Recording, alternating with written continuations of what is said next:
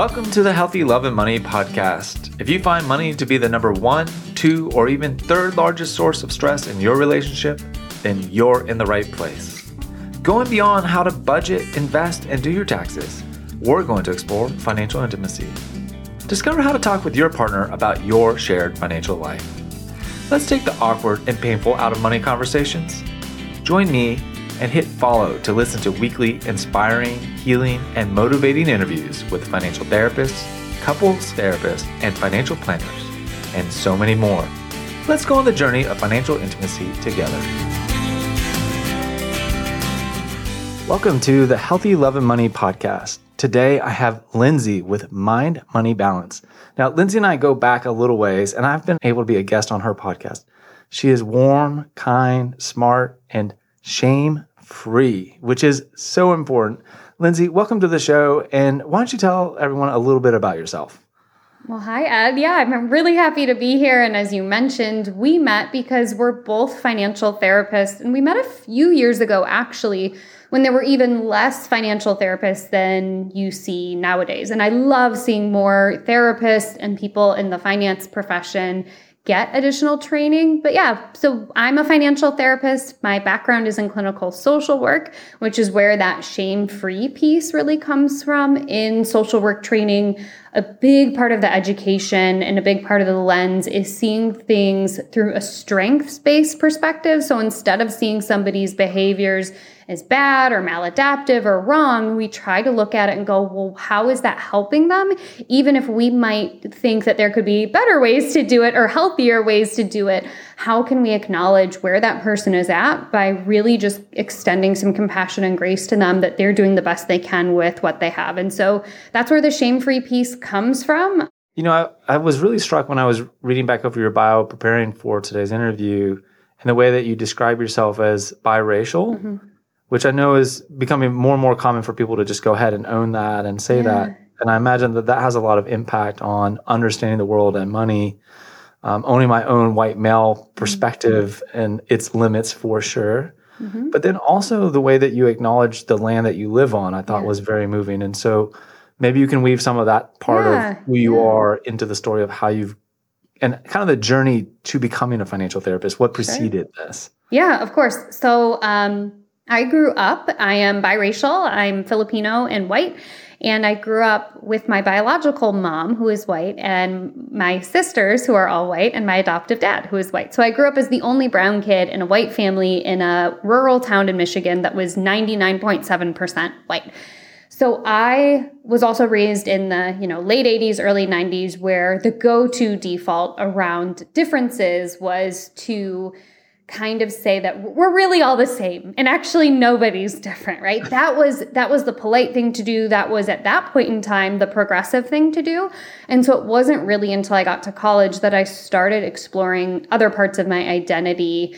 Um, and really started stepping into, I'm not one or the other, I'm not half, I'm really both. And I think so many of us occupy identities that are marginalized and identities that are um, ones of privilege, right? So yes, I have marginalized identities in that I'm a woman, I have mental health issues, and I can identify as a part of a marginalized race, and that I have a lot of privilege, and that I grew up in a household of financial privilege.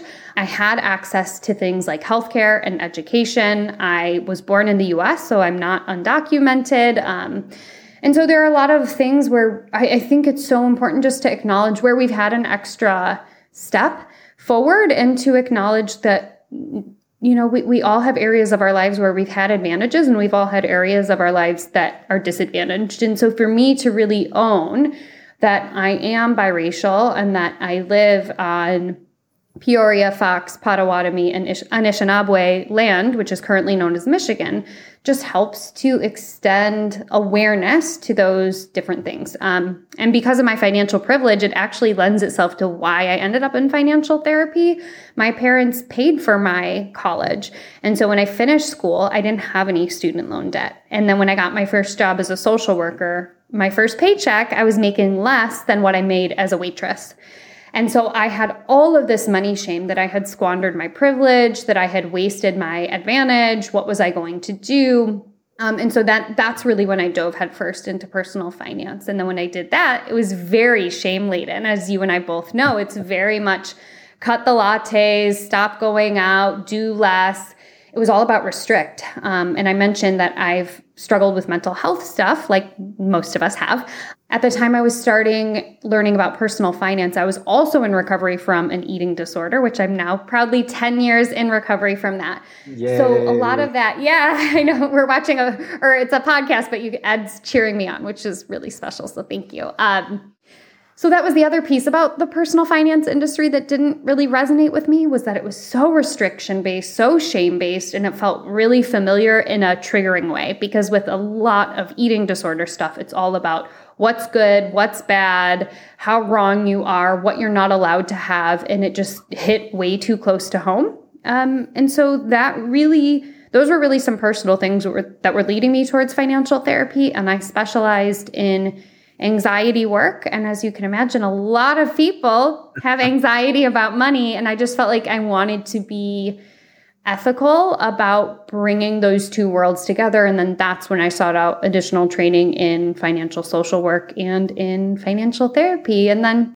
fast forward, here we are. And, and I've got my practice, Mind Money Balance, where I help people get their minds and money in balance using shame-free financial therapy. Wow. I don't know how I missed so many important details about you from a few years ago, but man, I am so glad that you shared all of that and all of you. And one of the things that stands out to me is this, uh, I think, lens that I, I would use is all the parts of you, all the mm. different identities, all the things that come together to make you, you. It's not just one thing. And another part of, that really stood out to me was this reality that I have parts of myself that are marginalized in society mm. and not seen and not understood and not accepted. And I have parts that are privilege-based, mm-hmm, mm-hmm. and they coexist within you. And it yeah. sounds like that's probably true for most of us. Mm-hmm, mm-hmm. We're not all marginalization or all privilege. Mm-hmm, mm-hmm. Maybe you can, have, and I don't know if this is white guy guilt, so I'll, I'll just call it that. But as a white male, uh, trying to work through understanding a lot of that and the the labels of privilege and marginalization, I end up working with a lot of white males, right? Mm-hmm. Because that's, people see me as, as a white male and they're like, oh, he's going to get me. Yeah. And so I'm curious about how you th- frame that, that part of the conversation. That's something that's still very much in process for me. In, in what way? See, this is even where I'm tongue twisted. I'm looking to you and saying, Lindsay, help me even right. bring language. I, I'm happy to help. No, and I'm I'm glad you're being vulnerable enough to say, hey, I've got my finger on a question, but I need some help kind of processing it. And I think I just want to name that that's incredibly brave of you. I think so many people doing this work, which is the work of recognizing privilege and oppression, get scared to even ask the question. So kudos to you for being here and being like, yeah, let, let's see if we can unpack this a bit. I think it's so powerful.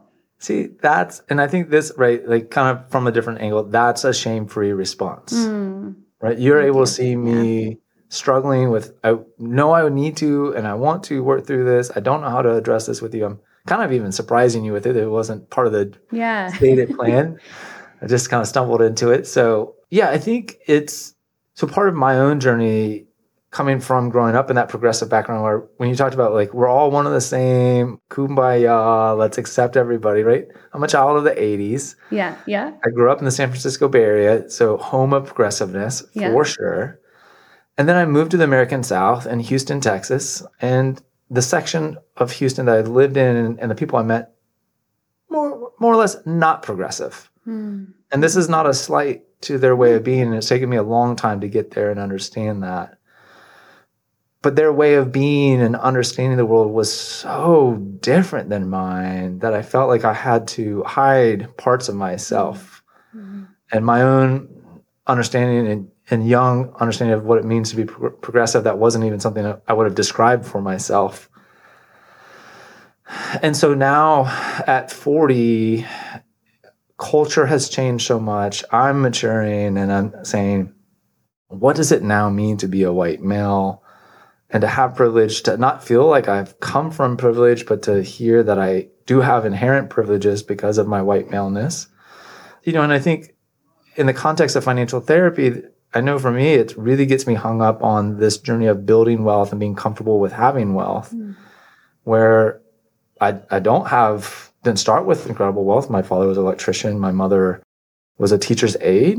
So we had financial security, but not abundance, mm-hmm. relative. So what am I saying, Lindsay? Um, my stumbling through this is to really show and help other people understand there's so many layers to this work, isn't there? Yeah, yeah. All of this work is nuanced and layered. And I think it's so important that when we talk about money, we acknowledge that, you know, money doesn't exist in and of itself in a vacuum. And that's why I think therapists are so uniquely poised to hold space for people as they untangle these topics, because we can't talk about money without talking about mental health or politics or socioeconomic status or race. All of those things are intertwined. And I think it it really behooves us to, we're really good at sitting with discomfort as therapists.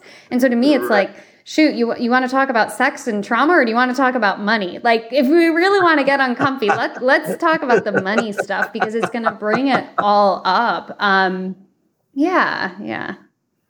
I really appreciate you naming that one of the big attributes of a therapist is learning how to be comfortable sitting with the discomfort. Yeah. Can you elaborate what that means? Yeah, sure. So when I say sitting with discomfort, it's exactly what it sounds like. For so for anybody listening, when you've ever been in one of those conversations where you get that like that like pit in your stomach and you're like, I, I I just want to like disappear to a puddle on the floor, like that's sitting with discomfort.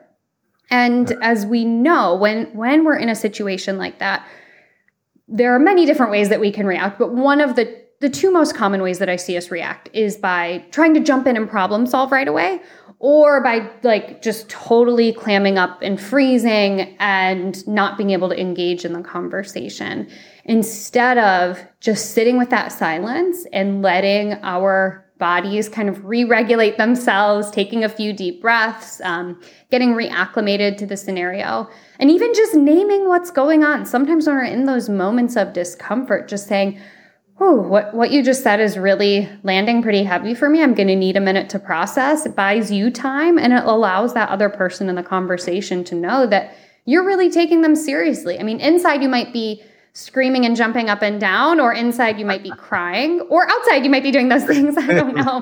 right, but right. just just hanging out. We're so quick to want to fix things. Um, and I'm guilty of this. Like, I, I'm not saying like, oh, I'm so relaxed. I mean, ask any of my family members. They'll tell you patience is not a virtue that comes naturally to me. It's very hard for me. Um, but sitting with that discomfort can help us get through some of those tough conversations and and figure out some sort of compromise if we can't get to a collaboration, or at least understanding the other person's point of view. Mm.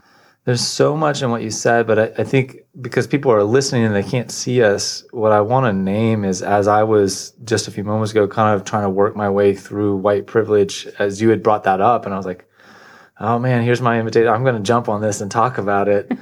I had, I don't know if you noticed, Lindsay, but I had slid down in my chair and was kind of like hiding behind the microphone. Like, maybe she won't see me. Like, yeah, maybe I'm going to yeah, be okay.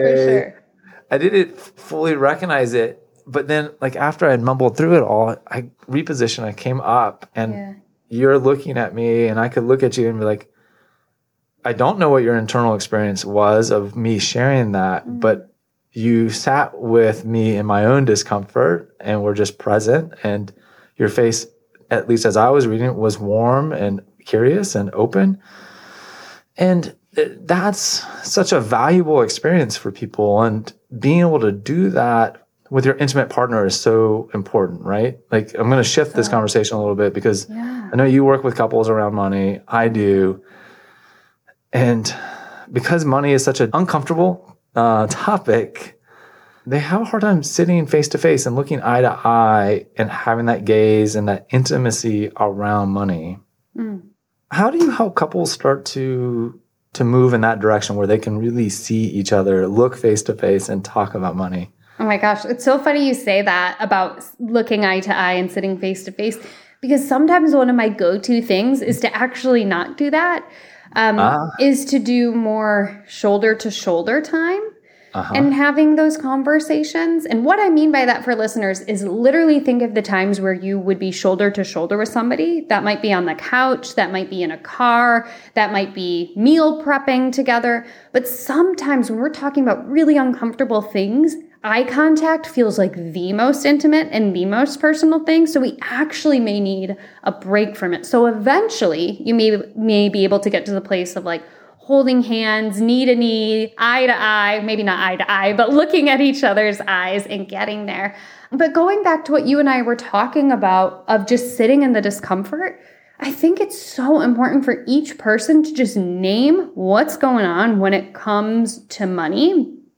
That just to help helps to really set the stage for what's going on. And it could be saying to your partner, like, wow, our credit cards are really high right now. And it's, I'm not blaming you. I'm not blaming myself.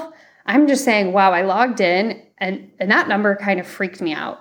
And when you're ready, I would love to sit down and kind of come up with a plan to figure out how we're going to make that number not as high. Mm-hmm. Um, And the other thing I think that's really powerful is to give your partner that time before you have the conversation. So give them a heads up that you want to talk about money. Just don't launch into it, right? As soon as they get home from work, maybe you work from home and your partner's out in, in the field or in the office or whatever they're doing, and they come in and you're like, oh my gosh, our mortgage is late. Da-da-da, da-da-da, da-da-da. And it's like they haven't even had a millisecond to breathe. They haven't been able to take their, their shoes or their boots off yet. And so saying to them, hey, I know you just got home. We don't need to talk about this today, but in the next few days, could we sit down and, and talk about what's going on? You know, at the time of this recording, Ed, and you and I are in the middle of every single headline seems to be that the sky is falling financially. We've got, uh, you know, a potential recession coming our way. We are officially in a bear market. Inflation is wildly high. Kind of products that we need for health and hygiene are hi- hard to find on the shelves. Like, it is quite stressful right now. So there's no shortage of things to be stressed out about, but also talking about those things when you're activated or when you're feeling Um, that's a fancy word for saying emotional. When you're feeling activated, just just let your partner know, hey, let's talk about this at a different time. And that gives your partner a second to get grounded, to get back in their body, and to come to that conversation prepared. So those would be a few things. Yeah, I think you're highlighting uh, financial blindsiding your partner is one of those big mistakes I see with couples yeah. all the time. Yeah. And it What I mean by that is you're activated, you're triggered, you're emotionally overwhelmed because you just saw the credit card balance and it's much higher than you expected. Yeah. And now your arousal is so high that you're you're really not in control of yourself anymore. Mm-hmm. And you're, you're looking for support and regulation, but what your partner experiences upon walking in the door is often panic, overwhelm, or attack. Mm-hmm. Which for many partners, when they get blindsided that way, does not evoke a care, nurturing, calming response. No, no. It's it's like, you know, we've all been in those situations where somebody around us tells us to calm down. And it's like, oh, oh calm down. You want you know, me to calm down? What? Exactly, exactly. It's that same thing. Um Yeah, and, and I think, you know, as we get to like naming all this discomfort, just saying like, this is really hard for me to talk about. I feel really anxious, or I feel really, you know, really weird even bringing this up. Just naming it and putting it out there can help your partner to to get where you're at. And hopefully, you know, your partner has a sense of what works for you when you're feeling anxious or when you're feeling overwhelmed, and they can provide that type of emotional support that they've probably provided for you in other scenarios, and, and vice versa. It, it is a reciprocal process, yeah. both people being able to support each other. You know, my wife has become fond of saying, um, I need the cone of safety. And that's her way of letting me know in advance, like, I need to, I want to talk to you about something difficult. Yeah. Right. And so within every couple, you can develop your own idiosyncratic or unique ways of signaling to your partner that you're re- you're needing to go into something difficult. Mm-hmm. And so that's something I encourage a lot of couples to start working towards is, how do you signal that you need to go into a difficult mm-hmm. conversation? And sometimes even having places, right? So you were talking about being shoulder to shoulder versus eye to eye. And walks are a place where I hear a lot of couples talk yes. about they process their experiences together. Totally, totally. My partner and I got a dog four years ago. And I, I swear, you know, there's that statistic that dogs help to reduce the risk of heart attack. I don't know if it's real or not. But at any rate, I'm like, yeah, it could be the walks, but it also could be that processing that you get to do that I find it's hard to kind of replicate that in, in adult life. So, yeah, I love that. Well, and walking is, uh, you know, my understanding, like bilateral stimulation for the body yep. is so critical to activating both hemispheres of the brain, yeah. which is when we really start to integrate different sources of knowledge and understanding. Mm-hmm. Uh, just sitting there alone is not bilateral stimulation. Just trying to reflect on it is not bilateral stimulation. And so yeah. it can be hard to make sense out of things. Yeah. Ooh, such a good point. When we're in a living, breathing relationship and we're walking, it's like we have to engage much more of our brain. Um, so that's probably pretty beneficial, I would guess, yeah, that way. Yeah, for sure. Hey, everyone. Thank you so much for listening to the Healthy Love and Money podcast. I'm honored that you spend time with me listening to these incredible interviews. I love working with individuals and couples around their financial life, integrating mental health and relational well-being. I'd love to personally invite you into my financial planning practice where I do therapy-informed financial planning, bringing together mental health, relationship health, and financial well-being. If you're thinking that's the type of help you'd like, please see the show notes below to schedule your free thirty-minute discovery call. And I'll look forward to seeing you and hearing more about your unique story and how I can best support you. Now, back to the show. All right, so I'm shifting again because Your your show notes, you put in so much great stuff that I'm like, man, I want to cover it all. I know I probably won't, and maybe I should just let myself off the hook for that. Uh, it just means I'm going to have to invite you back, Lindsay. That's fine. Awesome. All right. So one of the things you talked about is divesting from personal finance experts yeah. to deepen money intimacy. Yeah. Whoa. Tell me, I mean, because people are listening to two finance experts right now, so... Yeah. Don't quit listening yet, but maybe after the show's over, you can stop yeah. listening. Yeah, yeah, yeah. So this this goes back to when I was saying I was consuming a lot of personal finance content, and it was really lo- laden with guilt and shame, and this is the right way, this is the wrong way. What I find with a lot of my clients, because I specialized in anxiety, as you know, I've already said before I moved into financial therapy, is that a lot of my clients are over-consumers of information. They listen to every podcast about budgeting. They read every blog about FIRE, that's financial independence, retire early. They follow every influencer on, you know, I R S uh, loopholes or whatever it may be, right? They're really, really aware of the ins and outs of personal finances, and yet because they have that anxiety, it's really hard for them to trust that they know enough. And so this is really specific to the types of clients who, if I were to give them like, you know, a ten question quiz about the basics of personal finance, they'd all score a ten out of ten, or maybe a nine or an eight out of ten. But at any yeah. rate, they're passing with flying colors. And yet right. they're still trying to consume more information because they're experiencing this self-doubt. And so when I say divest from personal finance experts, I'm not saying go put all your money in crypto. Please do not misinterpret it as that. I'm saying you and your partner are the experts on not only your relationship and what works for you, but also what works best for you financially speaking. So yes, have the baselines of personal finance figured out, maybe work with a C F P if that feels appropriate to you. And the two of you need to be having the types of deep conversations to where you are aligned about your goals. What are we doing with our money in the next year? What are the things we're saving for in five years?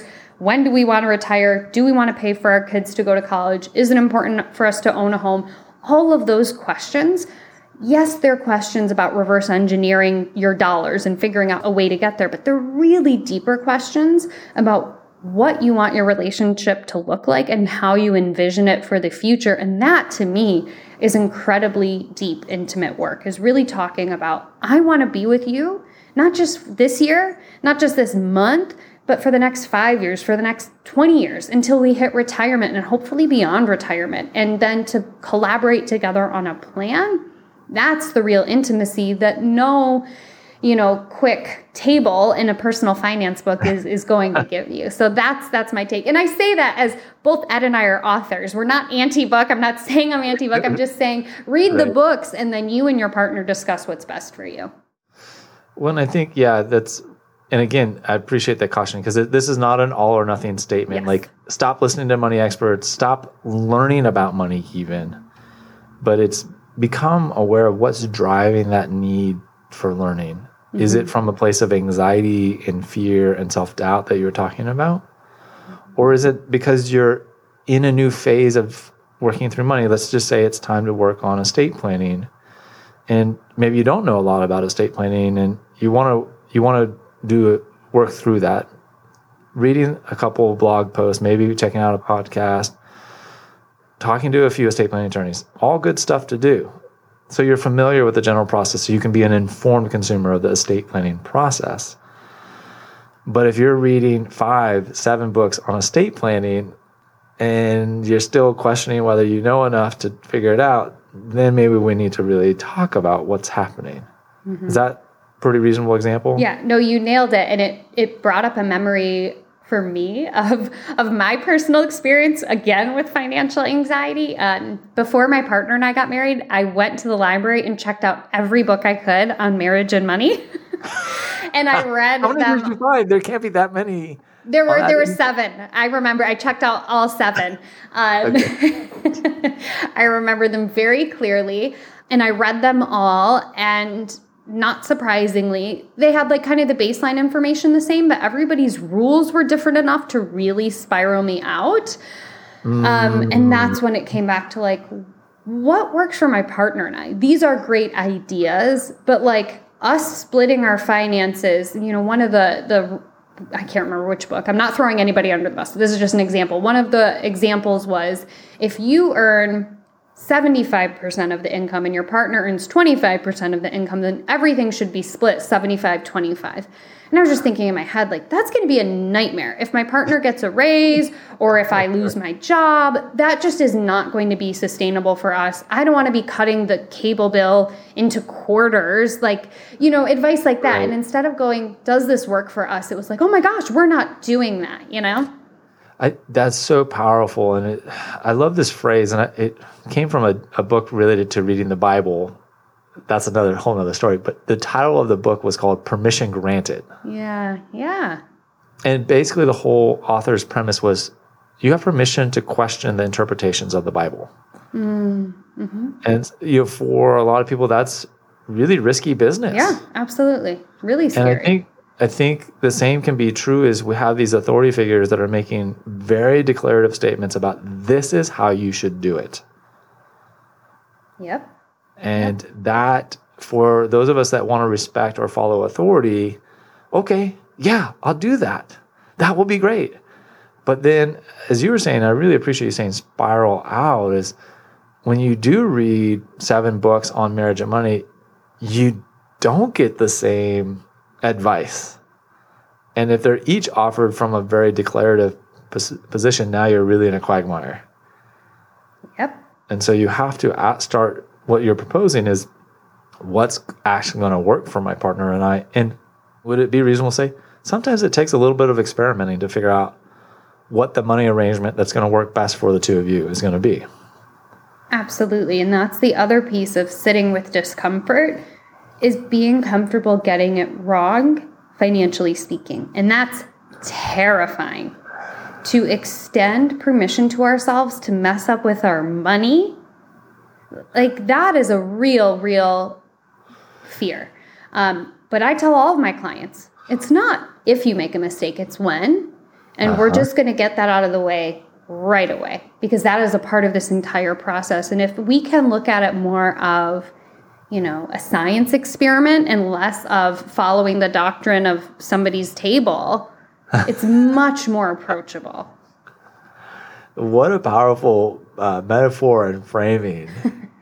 This is much more like a science experiment. Someone's giving us a way to set it up and test it out and see. Exactly. As exactly. opposed to like, this is the doctrine of the financial guru. Exactly. And I'm they come from on high. Yeah. And I'm a little peon and I must follow them because they're my financial savior. Yes, one hundred percent. Mixing many religious metaphors, quite obviously. Yeah, that's okay. I'm following them. I like it. Yes. So if we peel back the layers and go a little bit deeper, what's beneath financial anxiety? Well, I think there's a few things beneath financial anxiety. So one is that it, it's it's very real in that it feels physiologically identical to traditional anxiety. It feels like a racing heart, sweaty palms, knots in your stomach, dizziness. It feels very real because it is very real. And then the other thing with financial anxiety that we're getting towards is in our culture, we have been so trained, as you mentioned, to do things the right way, and then things will happen the right way. But that doesn't really happen with money. Oh, there are yeah. different ways to do it, some that will work for us and some that won't. And that's really scary for us because throughout our conditioning, whether it's school or our first jobs or whatever, we have been told, do things this way and you'll get an A. Do things this way, you'll get a raise. And that just doesn't really work with money. And so that's a part of it. So we've got all of these things kind of happening.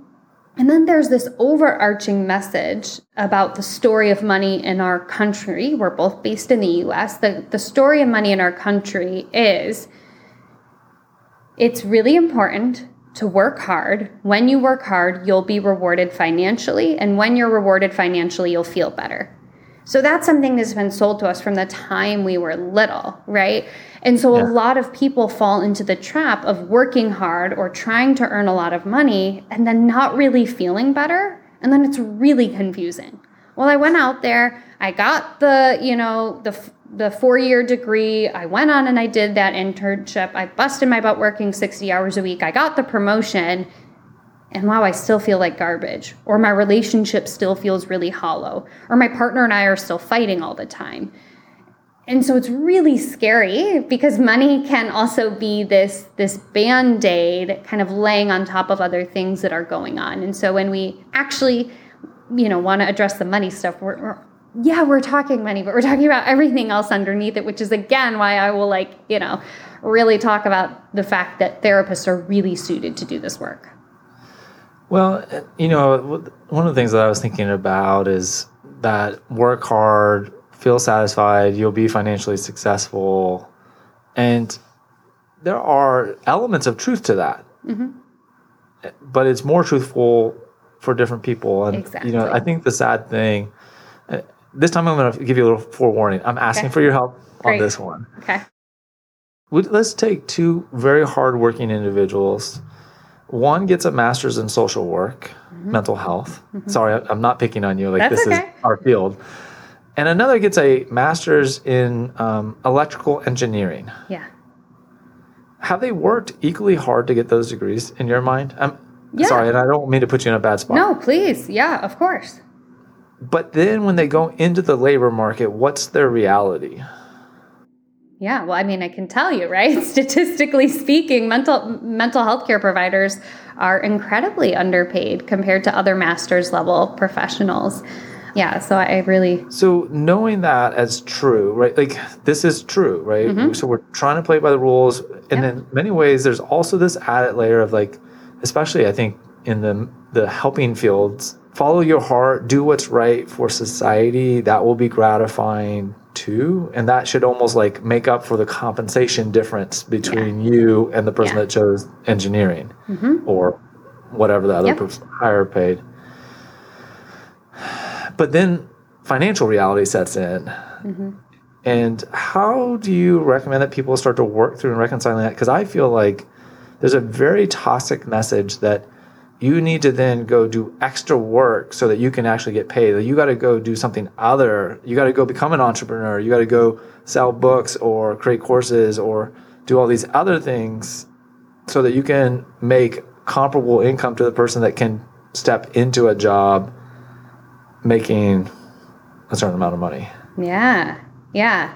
What you're talking about is the reality of the system that we live in, which values different jobs at, at different, you know, dollar amounts. And to right. get a little, you know, you could drag me back if needed, but a true capitalist would say, yeah, that's the point of capitalism, is that some jobs pay less and some jobs pay more. If you want to be a part of the system, those are the rules of the game. That's how you play.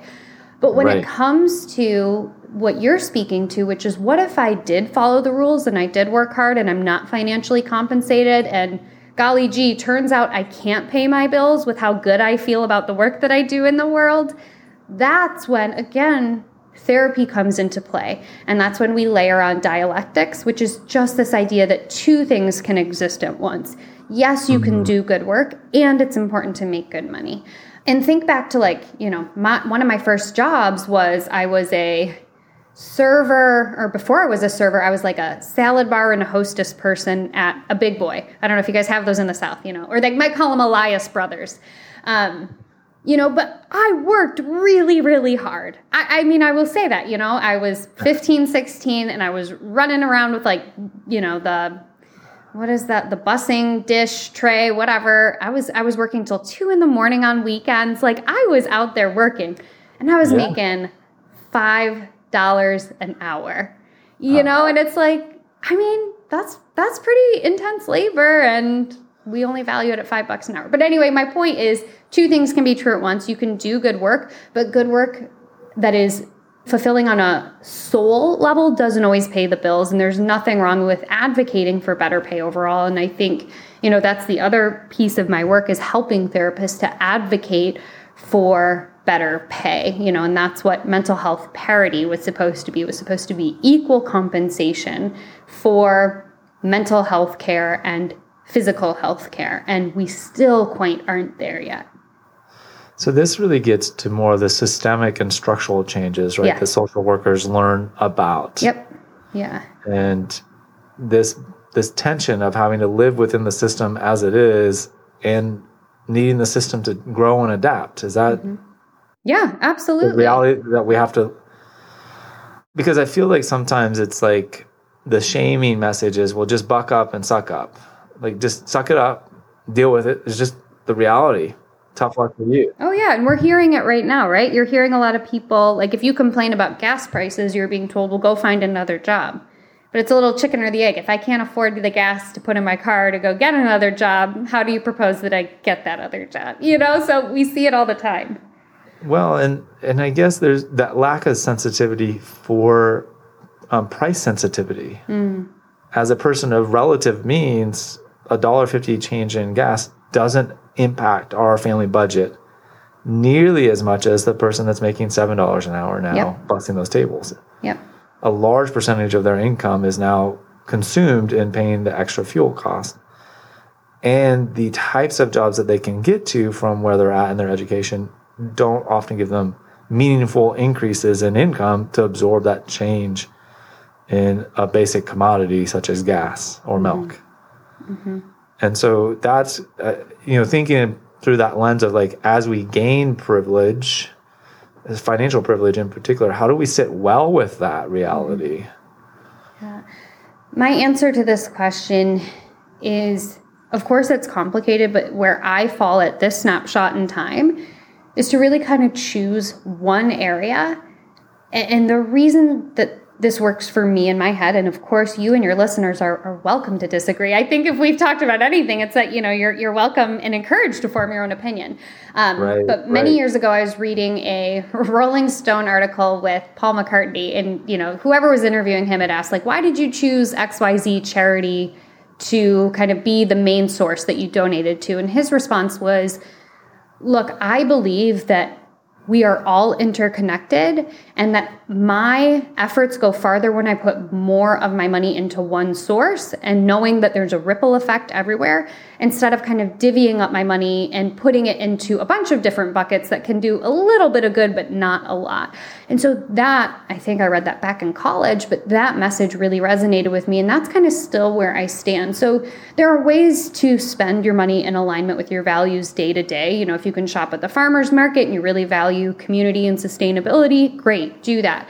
If you can walk one day to work instead of drive a couple days to work, great, do that. But if you have that additional leftover, what I do in my business is I pick one organization a quarter that I donate some of my profits to, rather than picking ten that I'm donating a little bit of money to each one. And that's what works for me. And it also satisfies the itch of being like, oh, but I'm really interested in this and I really want to help this person. I kind of tell myself, like, over the course of the year, I'll have four different organizations that I can give to. Um, and that's what feels good for me at this snapshot in time. And I'm giving myself permission to say, I might change my mind next quarter, or I might change my mind tomorrow. And that's okay too. But that always stuck with me, this idea that when you have the capacity to give back, if you can give a lot to one place, everything's interconnected and it'll all ripple out.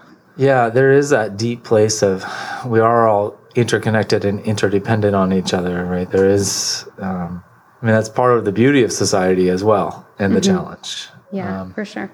Kind of camping out in this privilege area, and maybe this will wrap up on this topic, is have you experienced people kind of afraid of becoming wealthy because of the meanings of having privilege and status and yeah. the uncertainty about how to work through that? Yeah, absolutely. Where, where like, um, it, and it, it sometimes looks, this is going to sound wild for, for some people, but it sometimes looks like self-sabotage in that, like, they don't advocate for a raise at work, or they don't tell, you know, their cell phone company, hey, you've been billing me for two lines, but I only have one.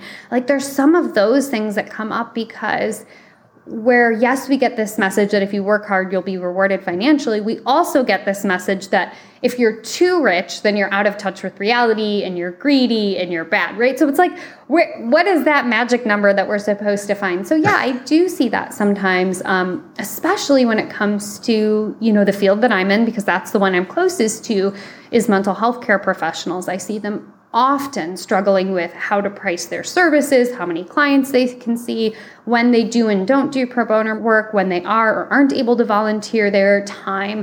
There's a lot of that kind of self-martyrdom because they don't want to become disconnected from being seen as a good fill in the blank, a good um, counselor, a good marriage and family therapist, a good social worker, a good community member. There is um, some of that as well, but yeah, I think it's that the path of maintaining a sense of integrity on the journey into wealth or living in wealth is really a big topic. And mm-hmm. it has, I know for me, it's uh, been surprisingly more challenging at each new level of wealth that my wife and I have achieved to want to accept and, and feel comfortable with it. And then, like, what does that mean? What does that say about me? And am I still connected to reality? Mm-hmm. What is reality? Mm-hmm. I mean, kind of a, a big existential question. What is reality anyways? But yeah, I can't answer that. No, we're not, we're not going to solve that one today. But I, and maybe kind of borrowing a little bit from the beginning of today's, like, sense that there's multiple parts to our identity yeah. is that there are really different financial realities. Absolutely. And to Absolutely. say, and for anyone to say that you're not living in financial reality is really kind of shame-inducing, because yeah. We we all live in different financial contexts with different sociocultural expectations of us around money. Absolutely. And so just because you don't understand my sociocultural context around money doesn't mean it's less real for me. Hmm. Right? Like, I'm thinking about, God, I went, you know, I went to the Philippines oh, sixteen years ago doing microfinance work. And they have women group borrowers that yeah. you know are organizing and lending to each other because they can't access traditional financial. Yeah. And so what's important for them to do with money and how they organize it would be almost ludicrous for, like, you to get a group of therapist women together and they're like, okay, let's all pool our money and then fund each other's projects. Like, no, yeah. you can just go to Bank of America or whatever bank and take out a loan, and you don't have to do all that. But the behavior for them made makes a lot of sense in their context. Absolutely. Mm-hmm. And so maybe that's really kind of, as we're on this journey, is recognizing our own financial context and and trying to stay non-judgmental as best as we can. Mm. And I like that addition, as best as we can, you know, doing doing the best we can. I mean, I don't know about you, Lindsay, but I have a judge that lives right here. I think we all do, right? I, yeah. I'm pretty sure, I'm at this point pretty convinced we all have one. Some yeah. of us don't recognize that we have it. That's yeah. a whole other question. But yeah. uh, Lindsay, this has been a delight. I'm so grateful for the work you're doing in the world and the opportunity to talk with you about it. What's maybe one last thought, question, comment that you'd like listeners to take away? Mm. One thing I'd like to leave listeners with is that, you know, you're not bad with money. There are so many things that impact the way we think and feel about money. If I didn't think people had the capacity to change, I wouldn't be a therapist. So wherever you are now is is just a starting point. And I, I hope that you take away from this conversation the nuggets that landed with you, and you just toss aside the rest and start practicing that discernment and start cultivating that practice of self-trust. I love that. You're not bad with money. Yeah. That's huge. Um, Lindsay, where can people connect with you? You have a book, so please give a, a good plug for your book and anything else you want to yeah. share. So my business is called Mind Money Balance. I am, my website is of that name. My podcast is of that name. My Instagram is of that name. And my book is an interactive workbook, and it's called The Financial Anxiety Solution. You can ask your local bookstore to order it for you. And that way your dollars stay in the community, and you can practice a little bit of that um, as well, you know, kind of investing within your community. So that's how I ask for you to buy it if you are able. Um, and if not, you know, you can also ask your library to purchase it and get a copy there. That's incredible. I really love that. I, I may, I'm going to ask for that to start happening with my book. Yeah, it's it feels really good. Yeah. I like that a lot. Thank you so much. Thanks, Ed. It was so great seeing you again. And thanks for having me. This was such a lovely, rich conversation. No pun intended. I'll, I'll take it as a pun. I like okay, it. Okay, great. All right. Take care, Lindsay. All right. Bye, Ed. I invite you now to stop for five or ten minutes and reflect on what you just heard. Maybe even journal about it. Give yourself the time to consider what you just heard and what it means to you. By giving yourself the time to reflect and integrate what you just heard, it will help you along your journey of learning, healing, and growing towards financial intimacy in your life. Please like and follow this podcast and share with someone that would benefit from being on the journey of financial intimacy. Wishing you healthy love and money, Ed.